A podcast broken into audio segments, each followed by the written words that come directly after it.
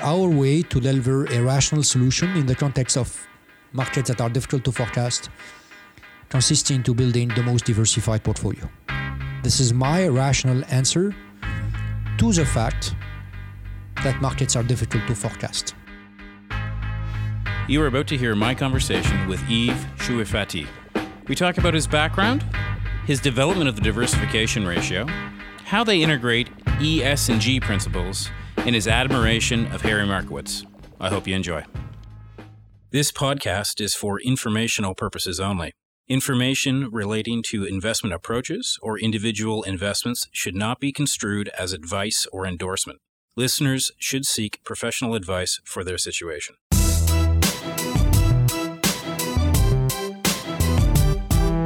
Welcome to Bites and Insights, the podcast designed to give you insights on how our investors manage client money. My name is Matthew Schnurr, and I'm excited to be here today with Yves Choueifaty, the founder and CEO of Tobam, a Paris based asset manager.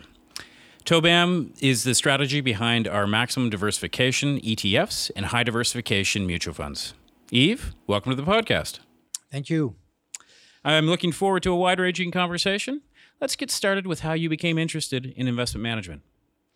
In fact, I became interested first of all in mathematics. I'm a mathematician by background. Mm-hmm. And uh, later on, I discovered finance. I started working in capital markets on the on an option floor. And then I realized that my way was asset management, in fact. Uh, I think uh, I like asset management because uh, the formalism that there is in mathematics finds plenty of applications in the field of asset management. Excellent. Um, and I, I, guess uh, coming from a pure math math background, uh, formulas in asset management, there is uh, certainly uh, applicable uh, natures for that. Uh, there's also the human element. how did you deal with sort of the irrationality, call it, of the market that didn't adhere to a formula? You know, being a mathematician, I uh, very often I say that the most important part of mathematics uh, is the definitions. If you think about it, mathematics is simply a set of relationships between a set of definitions.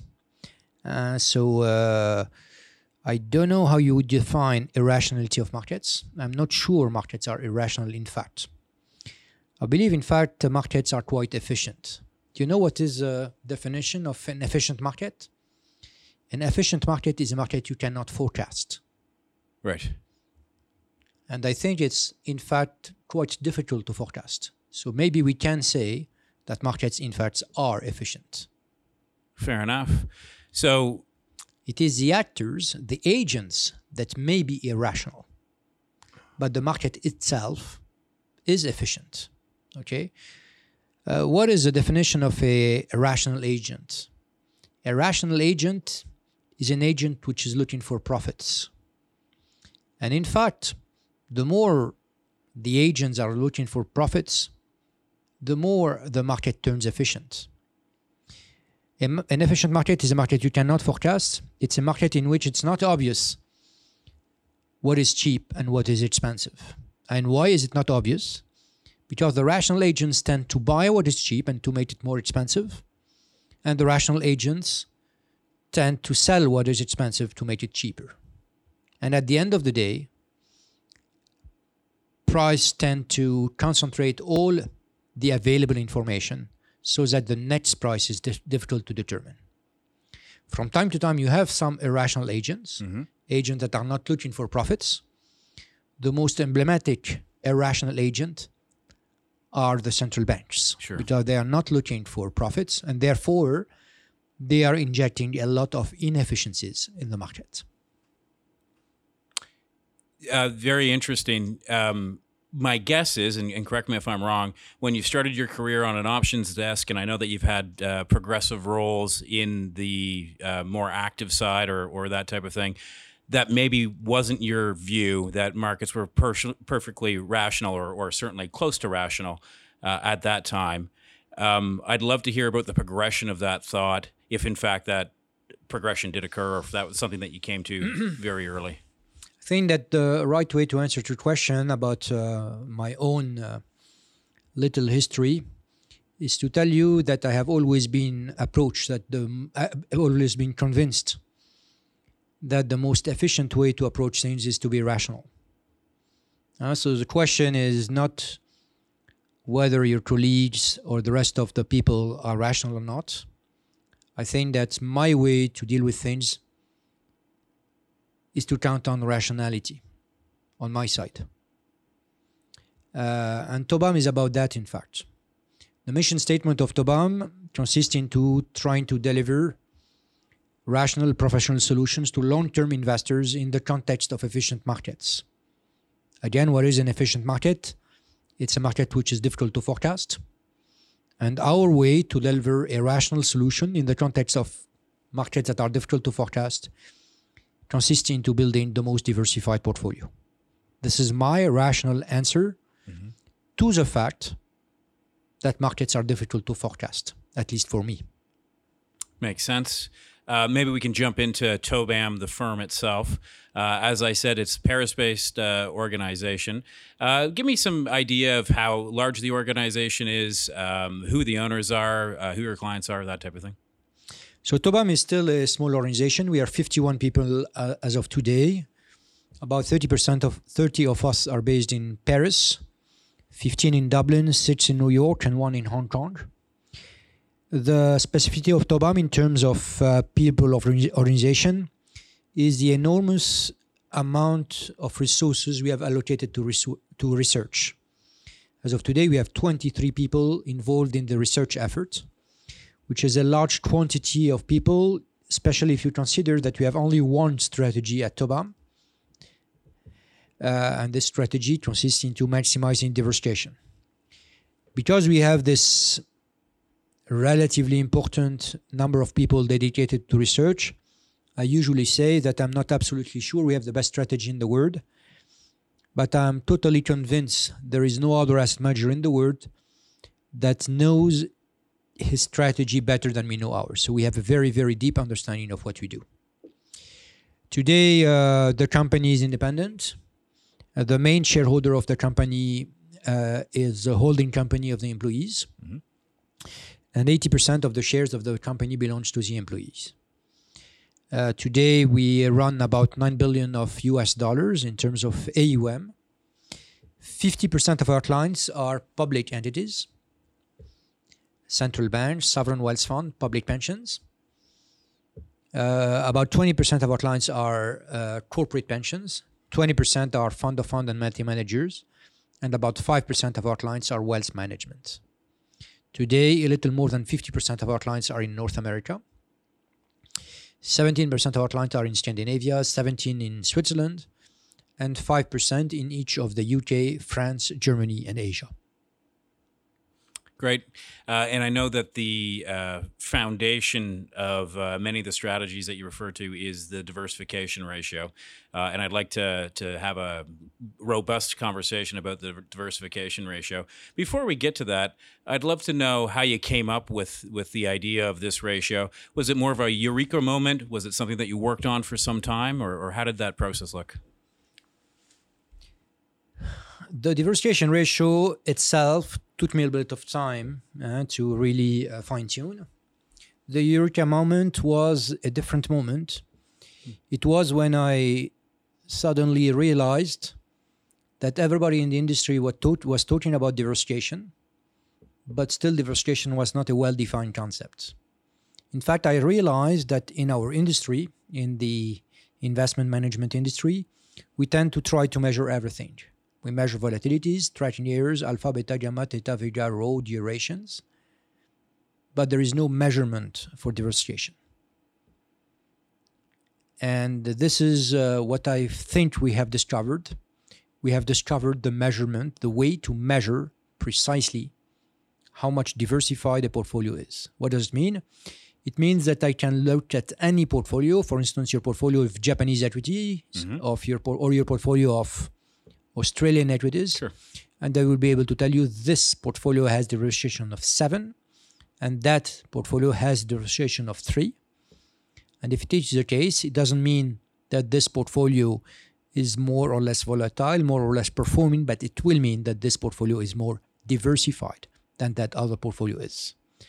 And if I have this tool that enables me to measure precisely how much diversified a portfolio is, it will mean also that I'll be able to build a portfolio that maximizes the measurement, and this portfolio will be exactly the most diversified portfolio. Great. Uh, so why don't you take us through what the diversification uh, ratio is and and uh, what the uh, construction of it is? Okay, the best way to introduce a diversification ratio is to try to identify what is it that we know precisely about diversification. Because I'm absolutely sure that the more we think about it, the more we will realize that there is in fact only one thing that we know about diversification.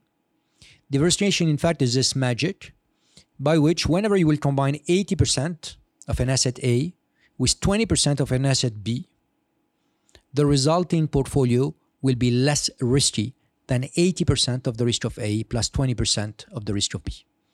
And this is exactly the only thing we know about diversification. It is the fact that as soon as A and B are not the same asset, as soon as the correlation between A and B is different from 1, the risk of 80% of A plus 20% of B will be lower than 80% of the risk of A plus 20% of the risk of B. In fact, diversification is this magic by which whenever you will combine a set of non-fully correlated assets, because if the assets are fully correlated, there is no diversification, Right. the risk of the combination will be lower than the combination of the risks. And this is what gave me the idea to create what I have called the diversification ratio as being precisely the ratio of the weighted average single stock volatilities, so 80% of the risk of A, mm-hmm. plus 20% of the risk of B, and so on if there are other assets in the portfolio, divided by the risk of the portfolio itself. The formula itself is quite easy, quite simple. Mm-hmm. But what matters in this kind of formula, it is not how complicated the formula it is, it is the consequences of the formula. And we have proven that this formula has at least 47 mathematical characteristics. Some of them are extremely interesting. One of them it is that we have proven that the portfolio that maximizes this ratio does not exhibit any bias. Interesting. Um, maybe uh, just define a mathematical characteristic uh, for A theorem. A theorem. A mathematical characteristic is a theorem. Let me tell you and give you ano- another example. There is a guy very long term ago, very long time ago, that invented an object that he called the triangle. sure. The first guy who drew a, tr- a triangle was probably not aware that the sum of the angles of the triangle would equal 180 degrees. Right. So a mathematical property of the triangle, it is that the sum of its angles equals 180 degrees. The triangle definition itself is subjective. He could have invented something else. Uh, the property of the triangle is objective. In the same way, the definition of the diversification ratio is subjective. The fact that the portfolio that maximizes it is unbiased is objective. And what um, that sounds very powerful. Uh, that uh, that there's no bias uh, within the diversification ratio. in fact, there is no bias in the portfolio that maximizes the diversification ratio. Fair enough. Uh, sounds very powerful um, to implement that within a portfolio. What does it mean for the characteristics of that portfolio and how it's actually achieved um, within client accounts? So, what are the consequences of diversification on the behavior of the portfolio? The first uh, consequence on the behavior of the portfolio is quite uh, uh, intuitive. Diversification will reduce the risk when compared to a more concentrated portfolio. There is another consequence for diversification. It is that when you are well diversified, you're less exposed to bubbles. Market cap weighted portfolio tend to concentrate. And towards the end of this trend of concentration, it ends up in a bubble. And usually bubble burst. Of course. A well diversified portfolio will be much less exposed than the market cap weighted benchmark to the burst of the bubbles. You know, very often I am a speaker at conferences, Mhm. and that and I say that being French, there's one thing I can tell you about fashion.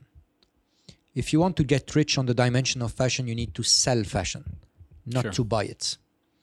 And if you think about it, the market cap weighted benchmark consists into only allocating to what is already fashionable to what is already expensive. You are Canadian, you know very well uh, that the market cap weighted benchmark in the equity market in Canada has in the past systematically maximized its allocation to any risk factor, to any risk driver at the worst moment. Whether the risk driver is a single stock, remember research in motion, remember some other stocks of the technology and telecom bubble. No, Nortel obviously Nortel, stands out. Yeah. yeah. Remember also oil companies. When is it that the market cap weighted benchmark maximized its allocation to oil companies? When they were the most expensive, at the peak of the price of oil. We are very often described as being a smart beta portfolio. Uh, I told you that the most important part of math is definitions. So let us Yes. try to imagine what should be the definition of beta. I would say that a good definition of beta is the absence of alpha. What is alpha? Alpha is about being insightful. If you have good insights, your, your alpha is positive. If you have bad insights, your alpha is negative. You are right now talking to the least insightful portfolio manager in the world. If I was insightful, I would not diversify. Right. But if I am only about diversification and I am absolutely not about insights, maybe I'm not about alpha. And if I am not about alpha, maybe I'm a good candidate to be the beta. And in fact, I believe it is a market cap weighted benchmark, which has a negative alpha when compared to a well diversified portfolio, precisely because it tends to maximize its allocation to any risk driver at the worst moment. Very powerful. You mentioned earlier that you have uh, 23 individuals in research, um, and you've described the diversification ratio and the characteristics, some of the characteristics of that diversification ratio. Out of curiosity, what are they doing now? You've built this diversification ratio. You've sounds like you've studied it extensively. Uh, do you still think that there's uh, unfound characteristics that uh, that you're looking at, or are you looking to do other things? We have organized our research effort into towards three directions. The first field of research is theoretical research. It consists into increasing our understanding of the diversification ratio, trying to find other mathematical properties, either for the either for the diversification ratio itself or for the portfolio that maximizes the diversification ratio. The second field of research is implementation research. Uh, how to make sure that we don't have a too large market impact when we try, try to buy a stock or when we sell it. Sure. Yeah. So it's really around uh, implementation, about around market impact, around the estimation of correlations and volatilities, around this kind of implementation uh, topics. The third field of uh, research has been what I call generalization research. Uh, the first uh, portfolios that we were able to manage were single currencies, single country, and single time zone equity portfolios. And across the years, because of our successful research, we have been able to extend the field of diversification maximization, first of all to multiple countries, to multiple time zone, and to multiple currencies. And then we have extended that to fixed income. And three years ago, we have been able, able to extend that to multi asset. Great. Um, you, you mentioned that one of the properties of the diversification ratio was the absence of bias. Um, you still have a third of your people that are looking at properties, mathematical properties. Um, what are some of the other properties that you found that are particularly interesting? Some of those mathematical properties are relatively easy to describe. Um, uh, one of my favorite and probably most spectacular uh, properties uh, could be approached this way. Imagine you have a Japanese equity portfolio. And imagine I was to ask you how much is your Japanese equity portfolio exposed to a variation of price of oil? If I was to ask you this question, you would not run to your desk and count the numbers of barrels of oil, of oil you have in your portfolio. You don't have any single barrel of oil, Right. and still you know that Japanese stocks are very sensitive to variations of price of oil. The only rational way to answer my question is to tell me how much correlated is your portfolio to variations of price of oil. In the same way, if I was to ask you how much is your portfolio exposed to Toyota, the wrong answer would be to tell me that you have 2.5% of Toyota. I don't care how much you have, answer my question. Because if you have 2.5% of Toyota and the rest of your portfolio is not correlated to Toyota, mm-hmm. you're less exposed to Toyota than if you had only 1% of Toyota and the rest of your portfolio was very correlated to Toyota. It amazes me that people keep on looking at their weights in their portfolio. I believe that the only accurate way to look at a portfolio is to wear your correlation glasses. It's only the correlation to the different phenomena that will tell you how much exposed you are to those phenomena. The third question I would be I would be asking you would be what is the minimum idiosyncratic the minimum idiosyncratic risk portfolio? The minimum idiosyncratic risk portfolio is a portfolio which is the least exposed to any single stock. Okay. But not exposed in terms of weights because who cares about the weights? Exposed in terms of correlation. And we have proven that we are the only portfolio that could be built which is more exposed to the stock it doesn't hold than to the stock it holds from a correlation point of view. Why is it that I would not own a stock? I would not own a stock because I'm already too much correlated to it. And we are, in fact, in that way, the minimum idiosyncratic risk portfolio, Right. the source of the equity risk premium. Right. Uh, so it sounds through the discussion, correlations are uh, very prominent. They're they're what you're effectively trying to maximize, and the diversification ratio really does um, minimize the correlations um, between them. When you look forward, and um, because you're you're obviously optimizing past data, which is all we have, uh, clearly, uh, you're you would re- be required to make a assumption about correlations holding um, and that lowly correlated stocks remain lowly correlated. When I think of market corrections or or times like that, correlations seem to go up. Is that something that you found in your research, and how does do your portfolios react in that environment? You're absolutely right. What really drives diversification is correlation, or I should say decorrelation. Yes. Okay. Now, if you dig deeper, you would re- you will realize that what really drives the diversification ratio maximization, it's not the correlations or decorrelations themselves; it is their hierarchies. Let me give you an example.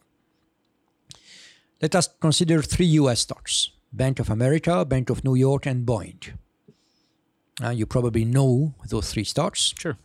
Since you know them, I am going to ask you four questions about those three stocks. Okay. First question, please tell me which one of Bank of America, Bank of New York, and Boeing will have the highest performance in 2025? I have no idea. Which one of those three stocks will have the highest volatility in 2025? No idea. What will be the correlation between Bank of America and Bank of New York in 2025? I don't know. Why is it that you don't know that? Because performances are not stable, because volatilities are not stable, and because correlations are not stable. But I told you I would ask you four questions. So you, has, you still have a chance to give me a right answer. Oh, good. The first question is the following. Please tell me, among those three stocks, Bank of America, Bank of New York, and Boeing, which two stocks are going to be the most correlated stocks? the banks very likely will be the most. yeah, you are probably right because in the last 25 years, there has not been a single year in which Boeing has been more correlated to Bank of America than Bank of New York is. Listen to my sentence again. A portfolio constructed with Boeing and Bank of America is going to be more diversified mm-hmm. than a portfolio constructed with Bank of New York and Bank of America. And this is probably the only thing you can tell me about 2025. This gives you an idea of how stable the diversification of characteristics of portfolio are across time. It makes sense. Um, turning over now to uh, ESG. Uh, Paris based, as we've mentioned. Uh, Europe is clearly a place that um, takes ESG uh, integration um, to probably a further extent than Canada, North America. I'd love to know what you do uh, on ESG within the portfolios um, and uh, in that process. Okay, uh, we have been awarded uh, in 2019 uh, the award of the most sustainable company in the investment industry Oh, congratulations. by World Finance Sustainability. And it is true that since a long time we have added a layer of sustainability to our diversification process. Why is that? Because I told you in the beginning of our conversation that 50% of our clients are public entities, i.e., very long term investors. Yes. And for those very long term investors, it doesn't make sense to search for an extra 1, 2, or 3% return. If in exchange for those 1, 2, or 3% extra return, you would burn the planet. Right. So it is important that we do a good job, not only on the dimensions of risk and return, but also on the dimension of sustainability of the strategies we implement. And what what are some of the things that you actually do um, at the firm level, uh, whether it be corporately Tobam itself or how you implement the portfolios to reflect those um, those views? So uh, we implement sustainability uh, dimensions at two levels: the way we run our portfolios and the way we run the company. So on the way we run uh, the portfolios, we systematically reduce the carbon footprint of the portfolio when compared to the market cap weighted benchmark by at least 20%. We have also we look also we screen the companies we invest into from an S and G and E point of view, uh, environment, social, and government's point of view. We, uh, in order to filter out those companies that do not behave in a sustainable way from an E, S, and G point of view, we rely on public exclusion list published by very large institutions across the world. On the way we run our corporation, we realized very early that it would be hypocritical to have an opinion on the way some other companies manage ESG and not on our side to be exemplary on those three dimensions of ESG. So, since uh, the beginning of Tobam, we have been very keen to improve the sustainability profile of Tobam. So, I'm going to provide you with three examples only of what we do. Great. So on the E dimension, every single year we ask an external auditor to compute the carbon footprint of the company, and we systematically offset more than 100% of our carbon, carbon footprint.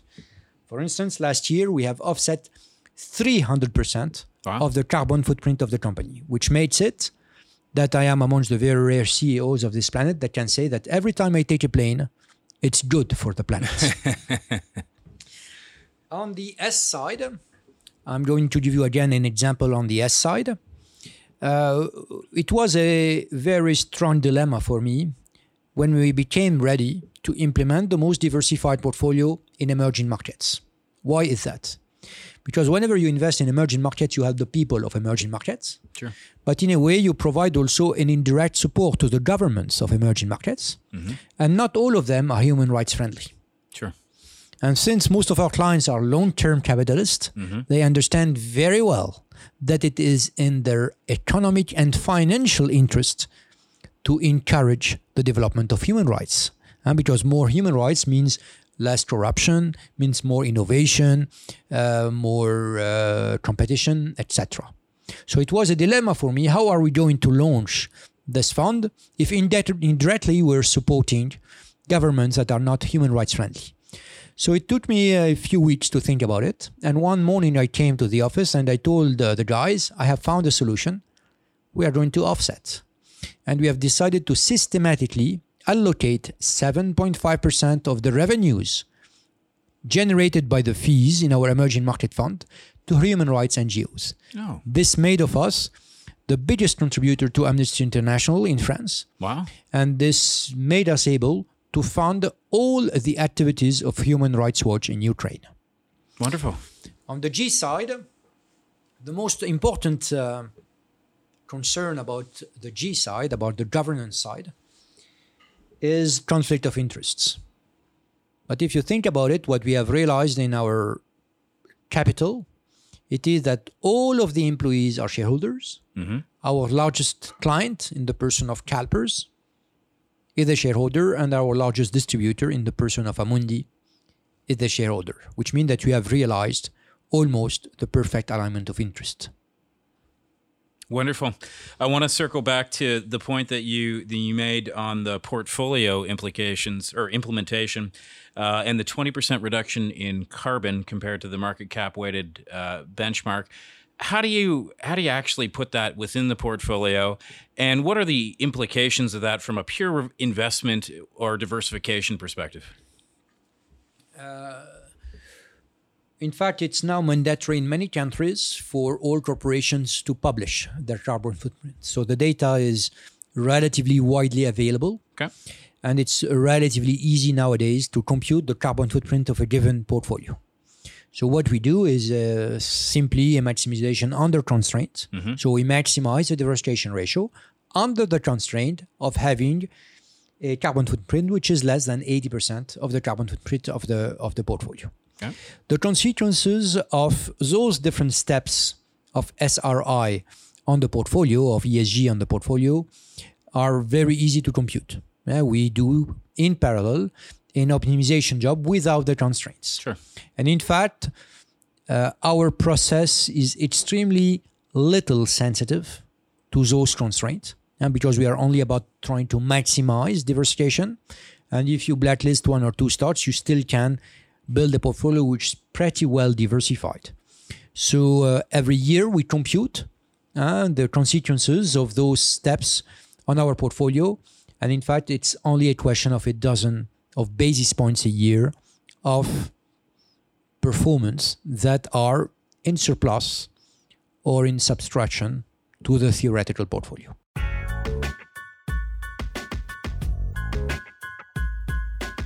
Uh, I'd like to spend a bit more time getting to know you a little bit better. Uh, maybe we can start with some of your mentors. Who were some of your mentors in uh, in your field? I was very lucky uh, about six months ago when a journalist called me and told me that Harry Markowitz wanted to meet with me. Oh, wonderful! Yeah. Must have been a thrill. yeah, so I spent two full days uh, in half, in his office in San Diego uh, on a one-on-one basis, discussing about uh, asset management, about math and philosophy. Uh, very often, I present Tobam as ba- back to Markowitz, and I think that amongst the personalities that really inspired the Tobam adventure, uh, Harry Markowitz is one of the most uh, important contributor to what Tobam is today. To me, uh, one of the things that's so surprising is Markowitz came out with his uh, foundational paper in, I believe it was 1952. Um, and we've gone that far along without having the measurement of the diversification ratio, uh, which is your contribution to to the uh, to the literature. So um, that's exciting. Uh, what do you like to do outside of the office? Outside of the office, Yes. I take care of my family. I spend a lot of time gardening. Okay. And so I am taking care of my beehives. Beehives. Absolutely. Is that right? Yeah, yeah, and I travel a lot as well. I read course. a lot. Great.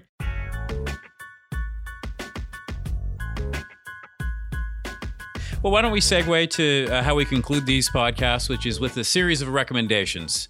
Um, you mentioned that you read a lot. What are some of your favorite books? My favorite book is a book by Jorge Borges called Fictions. Okay. Oh, yeah. But there is another book that I would recommend. And I really, uh, it was fascinating for me to read this book when a client told me that uh, Tobam reminds him about this book. The title of the book is Flatland in one word. Okay. It's an incredibly exciting book. It's a very short book of about 90 pages or 100 pages. Uh, you know, I uh, I like to travel a lot. An extremely powerful and convenient way to travel consists into reading. And I can tell you that one of the most exciting travels I ever done was when I read this book. And is it a fiction, nonfiction? It's a semi-fictional book. Okay. Interesting. I'll, I look forward to reading it.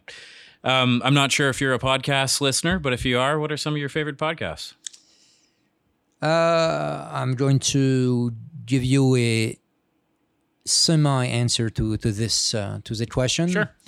I I have seen a few conferences by Milton Friedman that are incredibly uh, out of the box and that look at the world and the different phenomena of human behavior in a very enlightening uh, fashion. So I would recommend to uh, to look at those conferences by Milton Friedman, uh, the Nobel Prize. Of course, I think yeah. it's it's something which is very enriching.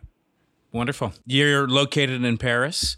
Uh, occasionally, we uh, we travel over to Paris. It's a beautiful city. What would you say the most underrated uh, part of Paris is? Neighborhood or a place or something like that?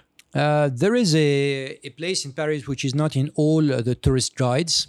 It is the flea market of Paris in the north of Paris, Porte de Saint-Ouen.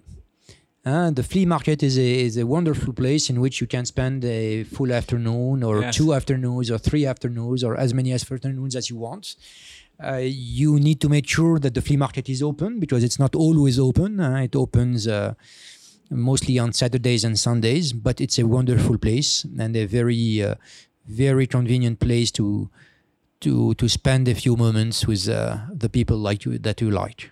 It's a, uh, a funny story. Um, on my honeymoon, I was actually traveling around southern Italy, uh, and we arrived in Paris in September um, from uh, southern Italy. And we had dressed like tourists. Uh, so we had shorts and t shirts on, and we came out, and it was fall. Uh, so I actually found myself at the flea market buying winter clothes in order to enjoy the rest of my time in Paris. So it's funny that you mentioned that. Uh, and finally, what's your favorite place to eat in Paris? It's just a city of wonderful food. Um, I'd love yes, to know. uh, you have a plenty of three-star Michelin restaurants in Paris, Yes. and you will find their list in uh, on the internet. Uh, there are some of them that I like a lot, Mm-hmm. uh, but I'm not going to elaborate on those. I'm going to give you a more confidential name, which is Café Stern, S T E R N. It's really a, a- an extremely cozy and, and very nice place on a very good location and a very tasteful uh, food as well. So I'm sure you will uh, you will like it. Wonderful. What part of the city is that in? It's next to the opera. Oh, wonderful. To the Yves? opera. Thanks for being so generous with your time. I really appreciated this. Thank you very much. The content of this podcast, including facts, views, opinions, and recommendations, is not to be used or construed as investment advice and is not an offer or an invitation to buy or sell any security. The content of this podcast should not be relied upon for any purposes, and Mackenzie Financial Corporation is not responsible for any reliance upon it. This podcast includes forward looking information that reflects the current expectations or forecasts of future events. Forward looking information is subject to risks, uncertainties, and assumptions that could cause actual results to differ materially from those expressed herein. Our views are subject to change based on market conditions. Commissions, trailing commissions, management fees, and expenses may be associated with mutual fund investments. Please read the fund facts and prospectus before investing. The indicated rates of returns are historical annual compounded total returns, including changes to unit values and reinvestment of all dividends or distributions, and does not take into account sales, redemptions, distribution, or optional charges or income taxes payable by any security holder that would have reduced returns.